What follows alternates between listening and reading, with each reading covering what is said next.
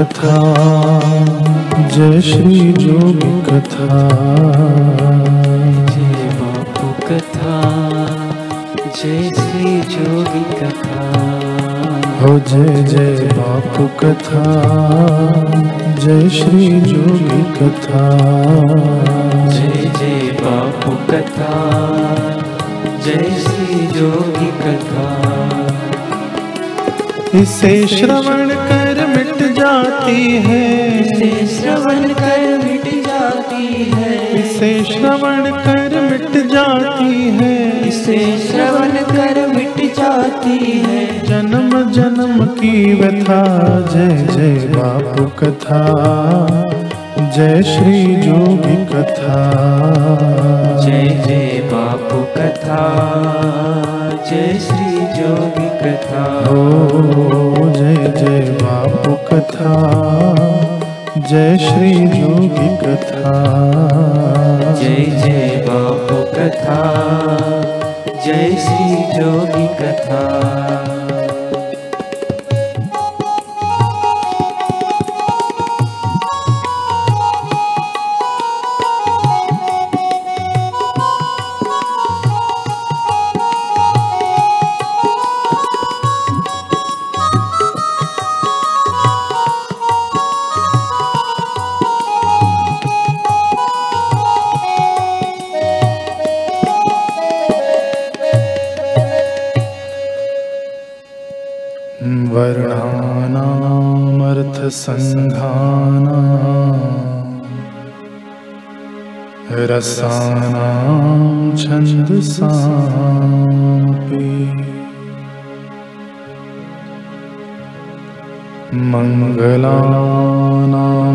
कर्तारो।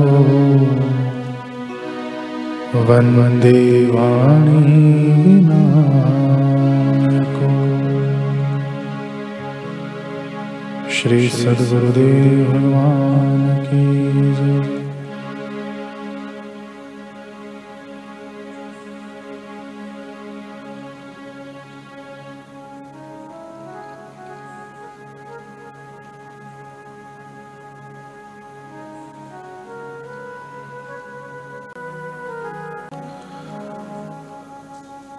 श्री महाराज जी कथा अमृत में हम सुन रहे हैं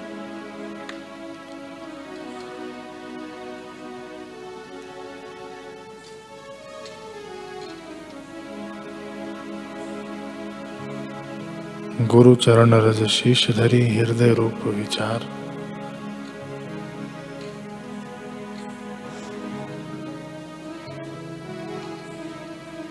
वेद भगवान गुरु का एक रूप बताते हैं।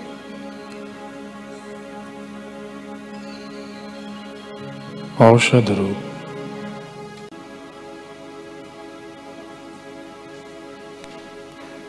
गुरु ही औषध हैं, गुरु ही वैद्य हैं।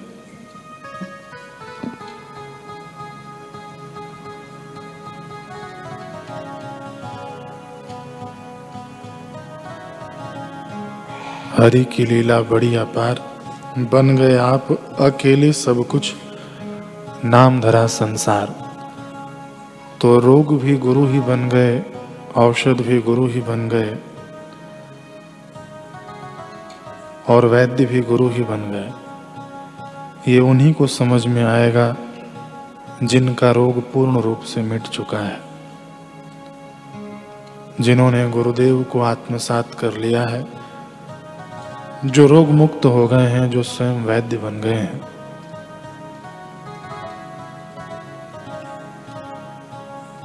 भगवान कहें या गुरुदेव कहें इस साधक को, अपने भक्त को कैसे कैसे रोगों से मुक्त कर देते हैं?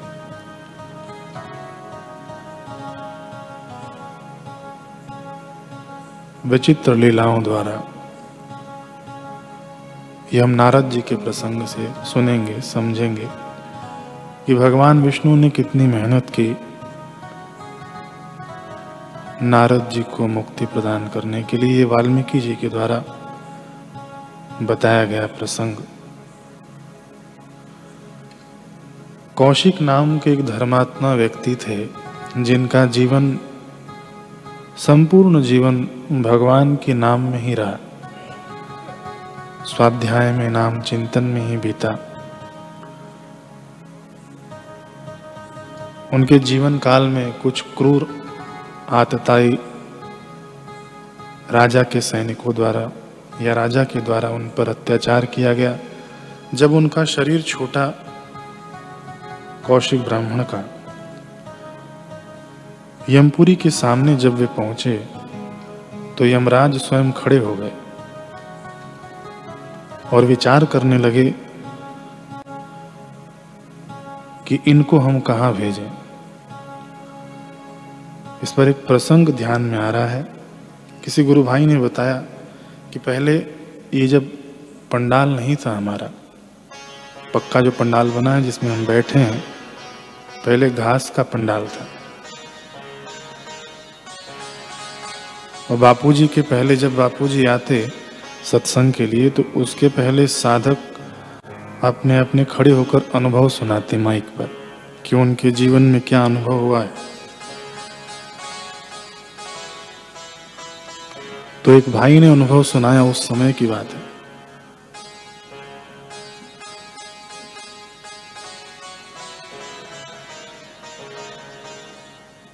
कि उनके दादाजी का शरीर शांत हो गया। तो भाई कहीं दूसरी जगह रहते थे, पहुँचे अपने घर पर।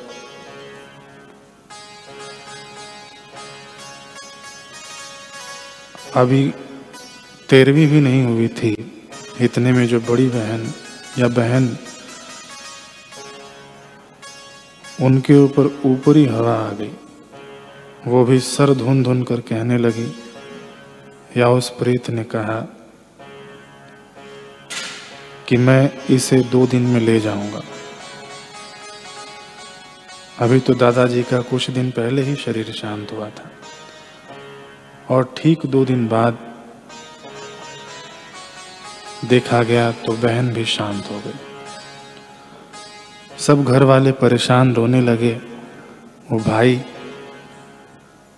ऊपर गए कमरे में गुरु गीता खोला और पूरा गुरु गीता का पाठ किया। शुरू से लेकर अंत तक। भगवान शिव जी कहते हैं ना कि गुरु गीता का पाठ गुरुदेव के सानिध्य के समान है। गुरु गीता में श्लोक आता है।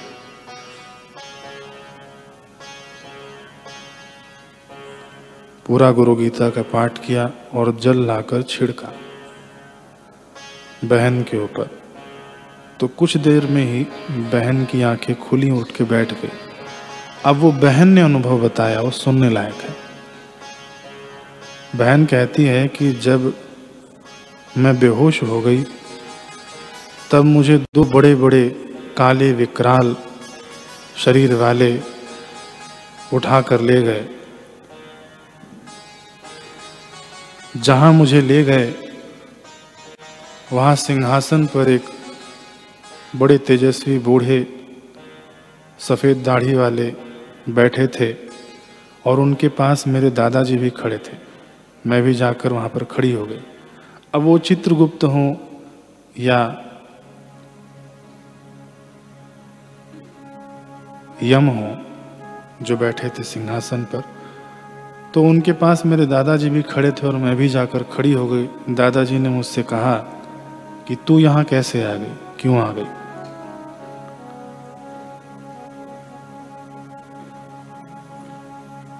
इतने में ही पूज्य बापू जी पीछे से आए और उस लड़की का हाथ पकड़ा, बहन का हाथ पकड़ा और जो सिंहासन पर आसीन थे, महात्मा अब चित्रगुप्त थे या धर्मराज थे, उनसे कहा कि मैं इसे ले जाता हूँ। अभी इसका समय नहीं है, मैं इसे ले जाता हूँ। और पूज्य बापू जी अपने हाथों से पकड़कर उसको लाकर इस शरीर में छोड़ कर गए। वो बहन जब उसकी आँखें खुली, तब उसने ये सब बताया। तो सर्वव्याप्त सदगुरु बचाते, गुरुदेव सर्वत्र व्याप्त हैं। बस शिष्य की श्रद्धा मिल जाए तो वहाँ से गुरुदेव प्रकट हो जाएँगे। प्रहलाद की श्रद्धा श्रद्धा मिल गई इकमिक हो गई तो खंभे से भी भगवान प्रकट हो गए। ऐसे ही। तो जब कौशिक नामक ब्राह्मण यमराज के सामने पहुँचे, तब यमराज अपने सिंहासन पर से उठ कर खड़े हो गए कि इनको कौन सी गति दी जाए। उन्हें समझ में नहीं आया तो ब्रह्मा जी के पास ले गए। ब्रह्मा जी ने कहा कि, मेरी भी समझ में नहीं आ रहा है, चलो वैकुंठ चलते हैं। तो यम देवता ब्रह्मा जी और कौशिक ब्राह्मण। ये तीनों गए वैकुंठ। अब विष्णु भगवान ने देखा तो विष्णु भगवान भी अपने आसन से उतर कर आ गए। और इस भक्त को, और भक्त के साथ और भी लोग थे, उनकी मंडली भी थी।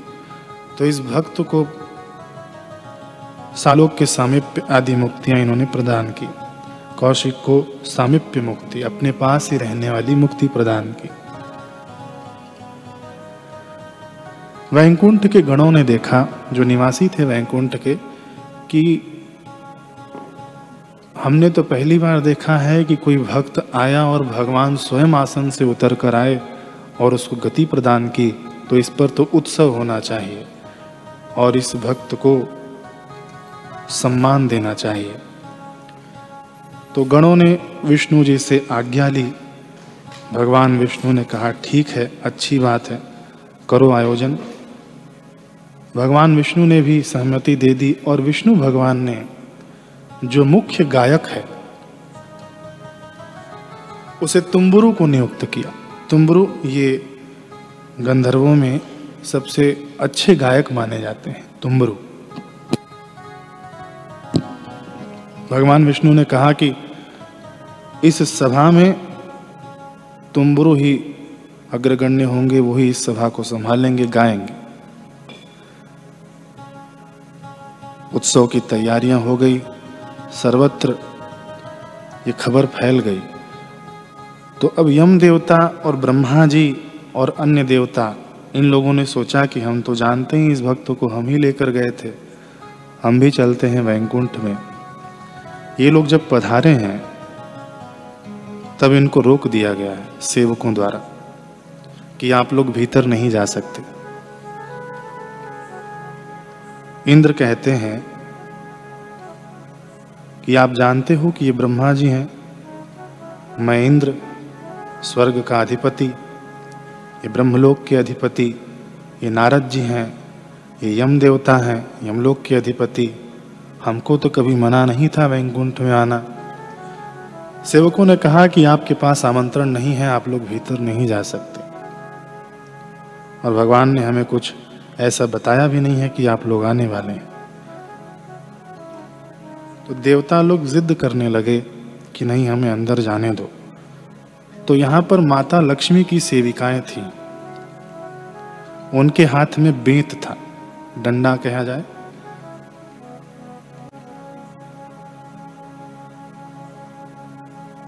कहा सुनी हुई तो लक्ष्मी जी की सेविकाओं ने डंडे से मार मार कर खदेड़ दिया। देवताओं को, ब्रह्मा जी थे उसमें और सभी देवता थे जो लोग आए थे, उनको बाहर खदेड़ दिया।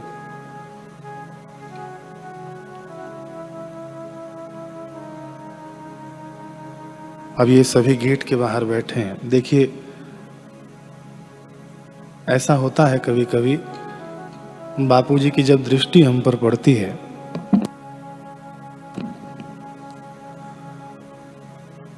बापूजी पूछ लेते हैं, कौन है? क्या नाम है? कहाँ से आया है? पूरा पूछ लेते हैं और हम बड़े गदगद होते हैं कि चलो, आज बापूजी ने हमारी भी सुध ली। फिर दोबारा जब बापूजी मिलते हैं, फिर से जब वही पूछते हैं, कौन है, क्या नाम है, कहाँ से आया है तो बताने में खुशी तो होती है, लेकिन एक पीड़ा भी होती है। कि पहले बताया था, महाराज भूल गए, हमको लगता था कि बापूजी हमको जान गए। फिर तिवारा मिलना होता है तो बापूजी कभी कभी ऐसे विचित्र लीला करते हैं कि तिवारा भी पूछ लेते हैं, कौन है? क्या नाम है? कहाँ से आया है? क्या करता है? हमको तो लगता है कि बापूजी दो बार बताए, भूल गए बापूजी।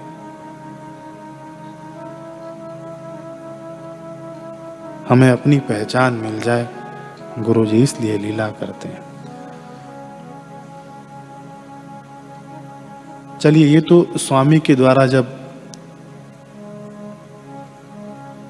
कहते हैं ना कि इग्नोर करना, अंग्रेज़ी में, स्वामी के द्वारा जब इग्नोर किया जाए तो एक बार तो भक्त सह लेता है। लेकिन अगर सेवकों के द्वारा ही बाहर से ही जब घुसने ही न दिया जाए, मान लीजिए कि आश्रम का मुख्य द्वार है, वहाँ से कह दिया जाए कि आपको अंदर आना मना है तो वो बड़ी पीड़ा होती है। तो वही पीड़ा आज देवताओं को हो रही है। वैसे यहाँ पर नहीं होता है। गुरु का दरबार है। कहने के लिए समझाया जा रहा है, गुरु के दरबार में बिना बुलाए जाना चाहिए।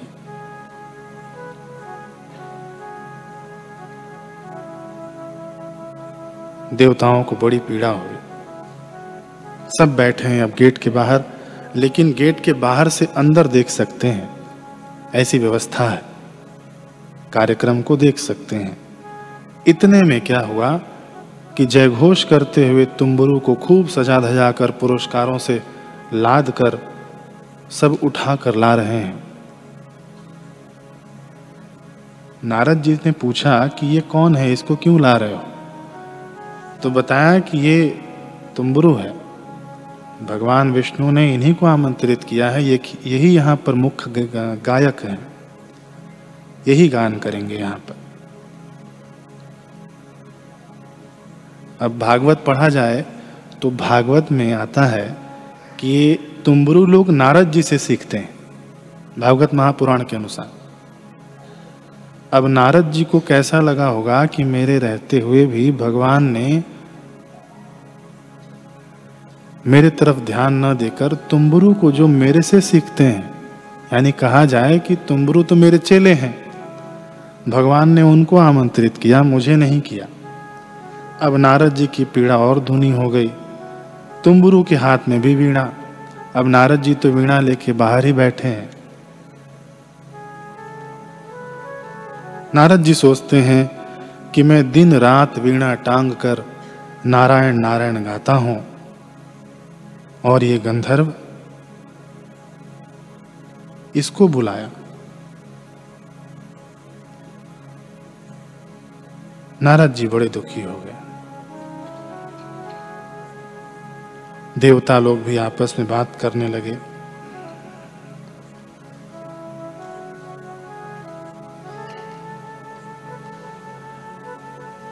नारद जी को तनिक अश्रद्धा हो गई अपने इष्ट देव पर, विष्णु जी पर। इनको सच्ची परख नहीं है लगता। है इनको पता नहीं है।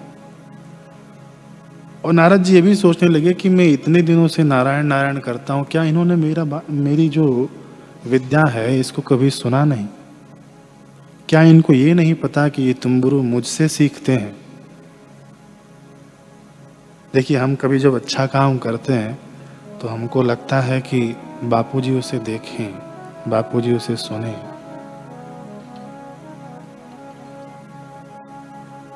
है ना?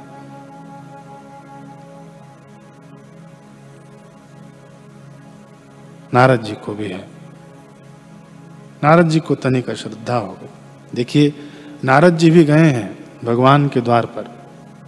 भगवान और गुरु एक ही हैं। योगी चांगदेव भी गए हैं और पूज्य बापू जी भी गए हैं। साधक आसुमल भी गए हैं साई लीला शाह जी महाराज के द्वार पर। देखिए तीनों में कितना भेद है। नारद जी गए हैं, लेकिन उनको पता नहीं है अपने अज्ञान के बारे में। वैद्य के पास गए हैं। लेकिन ये पता नहीं है कि वो खुद बीमार है। योगी चांगदेव गए हैं कि शायद मेरी बीमारी यहाँ पर ठीक हो जाए।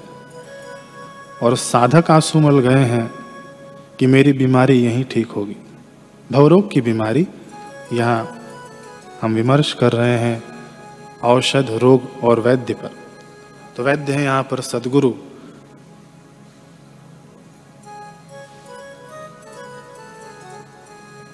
नारद जी को पता नहीं है, लेकिन फिर भी इनके रोग का उपचार होगा। योगी चांगदेव को कुछ कुछ पता है।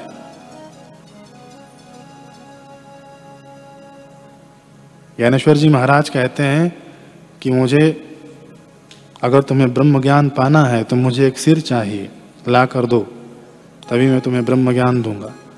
योगी चांगदेव अपने शिष्यों से पूछते हैं तो कोई अपना सिर दे मुझे ताकि मुझे ब्रह्म ज्ञान मिल जाए। और जब मुझे मिल जाएगा तो मैं तुम सभी लोगों को ब्रह्म ज्ञान करा दूँगा।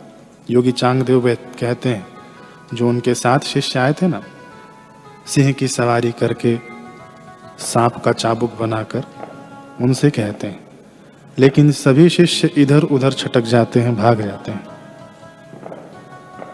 हाथ जोड़कर ज्ञानेश्वर जी के सामने 1400 वर्ष के योगी, या कहें रोगी वैद्य के सामने खड़ा है, सदगुरु के सामने खड़ा है। गुरु कहते हैं, ज्ञानेश्वर महाराज कहते हैं कि मुझे वो सिर नहीं चाहिए, मुझे तुम्हारे अहंकार का सिर चाहिए। वो दे दो तो मैं तुम्हें ब्रह्म ज्ञान दे दूँगा। साधक आसुमल गए हैं, लीला शाह जी बापू के यहाँ, और वहाँ वैद्य थे ही नहीं। देखिए कितनी नारद जी की कथा देखिए, योगी चांगदेव की कथा देखिए और साधक आसुमल की कथा देखिए। वहाँ वैद्य है ही नहीं।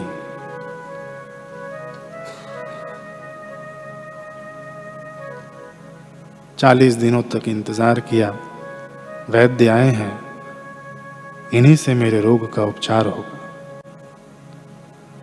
और ये कैसे कुशल वैद्य होते हैं कि खटवांग को दो मुहूर्त में ठीक कर दिया। सारे रोग मिटा दिए।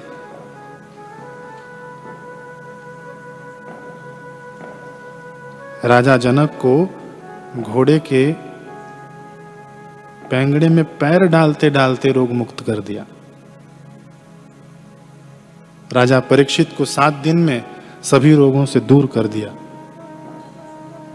जब बंबई जाना हुआ साधक आसुमल का तो ऐसे वैद्य कि बस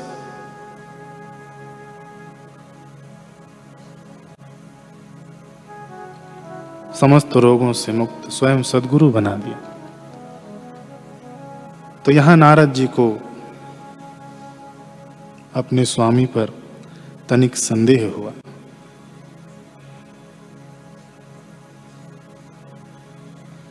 देवराहा बाबा कहते हैं, कहते थे, एक उनके पास साधक आया, मचान पर रहते थे देवराहा बाबा। उस साधक को जानते थे। प्रणाम किया साधक ने, देवराहा बाबा ने ऊपर से ही कहा, अरे तू इतने दिन से कहा था, दिखा नहीं। बहुत दिनों बाद दिख रहा है। तो साधक ने कहा कि, महाराज, मैंने आपको बताया था कि मैं उन महापुरुष के पास रहता हूँ। उन महापुरुष का नाम याद नहीं है। उन्होंने नाम लिया था अपने गुरु का। साधक ने अपने गुरु का नाम लिया कि मैं उनके पास ही रहता हूँ। देवराहा बाबा ने कहा, अरे, अभी तक उनके पास रहता है? बोले, जी। बोले, सिद्धों के पास टिकना कोई आम इंसान की बात नहीं है। सबके बस की बात नहीं है, सिद्धों के पास कोई टिक जाए।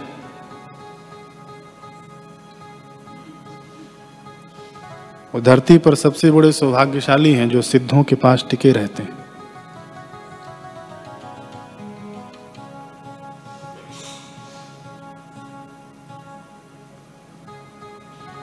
अब ये कैसे अहेतु की कृपा बरसा दे महापुरुष? वे ही जाने और कहा कहा जाता है ना कि पात्रता होनी चाहिए। लेकिन मेरी मति गति में ऐसा आता है कि पात्रता न हो। हम भले कुपात्र हों।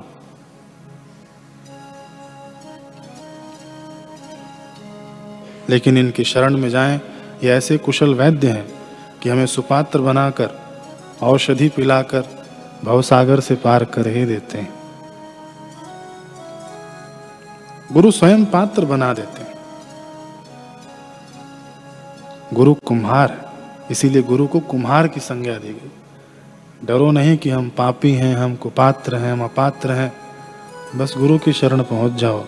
सदगुरु वैद्य वचन विश्वास है, उनके वचनों पर विश्वास करो।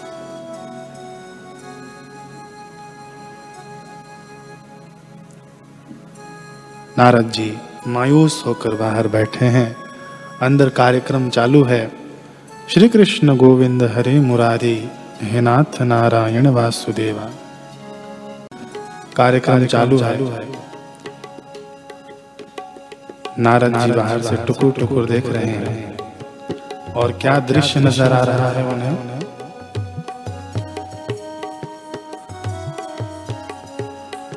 कि तुम्बुरु गा रहा है।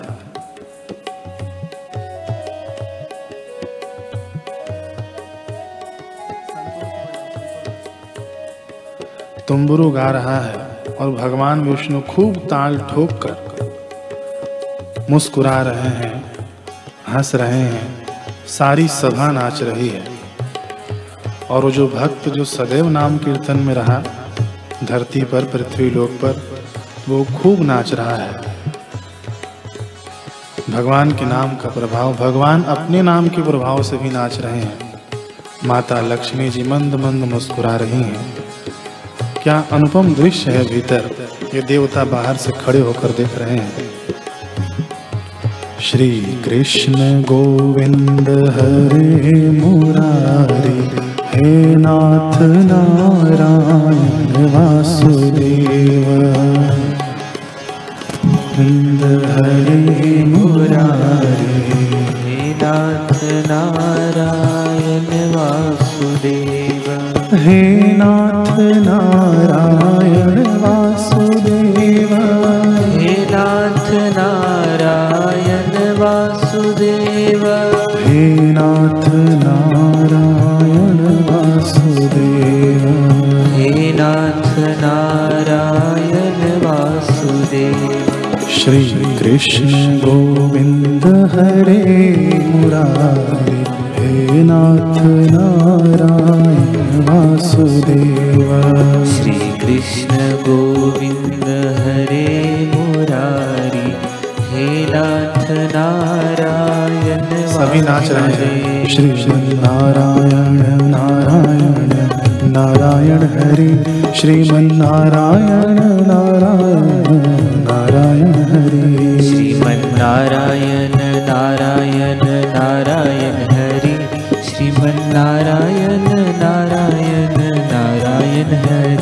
जय जय नारायण नारायण नारायण हरि। जय जय नारायण नारायण नारायण हरि। जय जय नारायण नारायण नारायण हरि। जय जय नारायण नारायण नारायण हरि। श्रीमन नारायण नारायण नारायण हरि। श्रीमन नारायण नारायण नारायण नारायण नारायण हरि।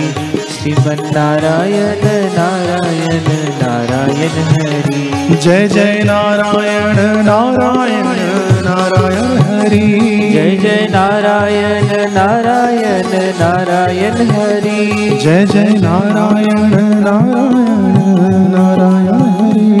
जय जय नारायण नारायण नारायण हरि। जय जय नारायण नारायण नारायण हरि। जय जय नारायण नारायण नारायण हरि। जय जय नारायण नारायण नारायण हरि। जय जय नारायण नारायण नारायण हरि। नारद जी की आँखों से टप टप टप अश्रु धारा बहने लगी। कहाँ तो मैं कई वर्षों से ये वीणा लेकर नारायण नारायण का नाम जपता और कहाँ आज वैकुंठ में मेरा आना ही मना है। कौन सी गलती हमने ऐसी कर दी? चलो मैंने कोई गलती कर दी हो। ब्रह्मा जी ने कौन सी गलती कर दी? धर्मराज ने कौन सी गलती कर दी? इंद्र ने कौन सी गलती कर दी? नारद जी रोए जा रहे हैं। और भगवान अंदर हंसे जा रहे हैं, मुस्कुराए जा रहे हैं। माता लक्ष्मी मुस्कुरा रही हैं। सभी गण नाच रहे हैं, भाव विभोर होकर। नारायण के नाम पर भगवान नारायण स्वयं नाच रहे हैं। ऐसा अद्भुत दृश्य मनोरम भीतर का और बाहर का। नारद जी ने अब सोचा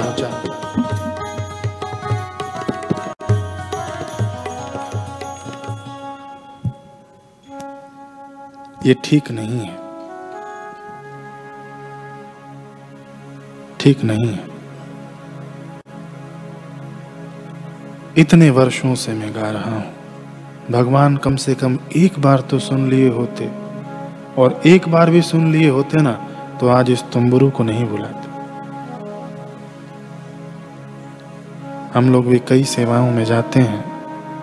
अभी मातृ पितृ पूजन दिवस कभी तुलसी पूजन दिवस, कभी ऋषि प्रसाद वितरण की सेवा में जाते हैं हम।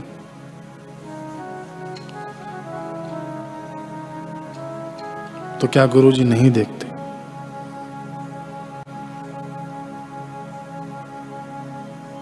तो क्या गुरुजी हमें नहीं सुनते? हमारी नज़रों में उनकी नज़रें सीमित हैं। ध्यान दीजिएगा। हमारी नज़रों में उनकी नज़रें सीमित हैं। और हमारे सुनने में उनकी महिमा नहीं आई, इसीलिए हमको लगता है कि वो हमें नहीं सुनते। फिर से हम, हमारी नज़रों में उनकी नज़रें सीमित हैं।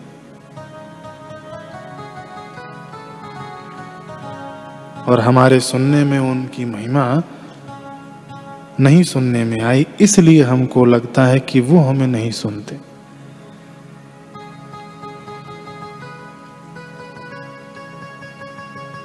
अखंड मंडलाकारम, इसे हम भूल जाते हैं। गुरु ही गुरु व्याप्त है। कार्यक्रम पूरा हुआ, नारद जी रो रहे हैं, लेकिन अंदर से बड़े क्रोधित हैं।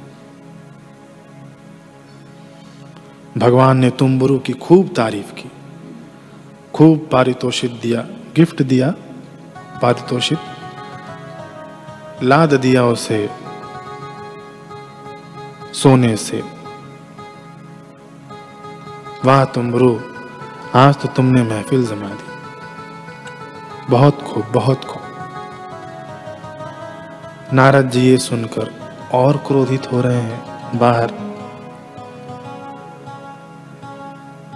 सभा समाप्त हुई। वो तुम्बुरु गेट से बाहर जा रहा है। कहा तो नारद जी को प्रणाम करना चाहिए। ब्रह्मा जी खड़े हैं, धर्मराज खड़े हैं, अन्य देवता खड़े हैं। गंधर्व तो देवताओं से नीचे ही माने जाते हैं। अन्य देवता खड़े हैं, साक्षात देवताओं के राजा इंद्र खड़े हैं। लेकिन आज वो तुम्बुरु किसी को नहीं देखता है। छाती चौड़ी करके सीधा चला गया। नारद जी को अब आया क्रोध। नारद जी खड़े हुए अपने स्थान से।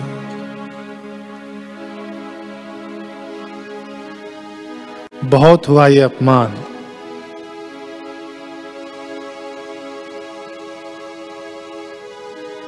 अब मेरे सहने के बाहर है।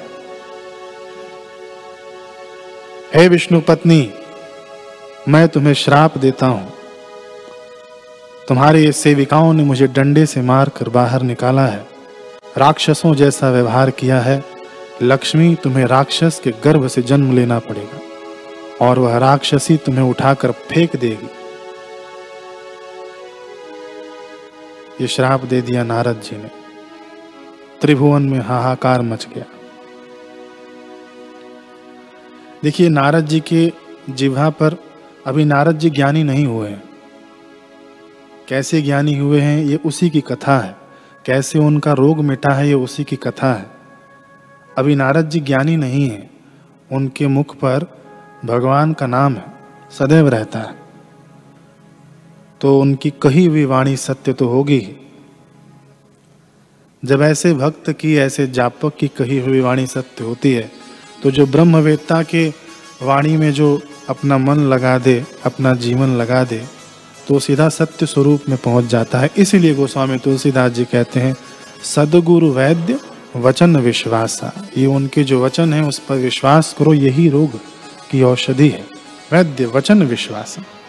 इस पर एक प्रसंग है अपने हिसार हरियाणा में।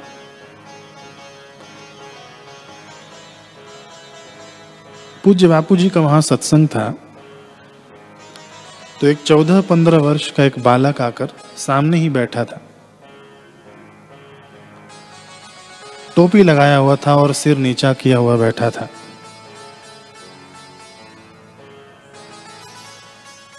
पूज्य बापू जी ने कहा कि वह टोपी पहनकर सामने बैठा है, सिर नीचा करके। क्यों?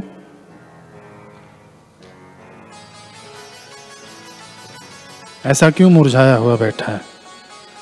तो उस बालक की मौसी ने बताया, बापूजी, इसके बाल झड़ गए हैं। बापूजी ने कहा तो क्या हुआ? ये तो घर की खेती है, फिर आ जाएँगे। तो वो बच्चा खड़ा होकर बोला, बापूजी, नहीं आते हैं। मैं एम्स दिल्ली में गया था, वहाँ डॉक्टरों ने इंजेक्शन लगाया तो भी बाल नहीं आए। बापूजी ने कहा अच्छा टोपी उतार। उसने टोपी उतारी तो पूज्य श्री ने कहा कि तू रोज टाल रे टाल आजा बाल, टाल रे टाल आजा बाल तो इसका जप किया कर। टाल रे टाल आजा बाल, ये जप करते हुए अपने सिर पे हाथ घुमाया कर। और उसको प्रसाद दिया बापू जी ने। खजूर इसे खाया कर और एक तेल दिया इसे लगाया कर।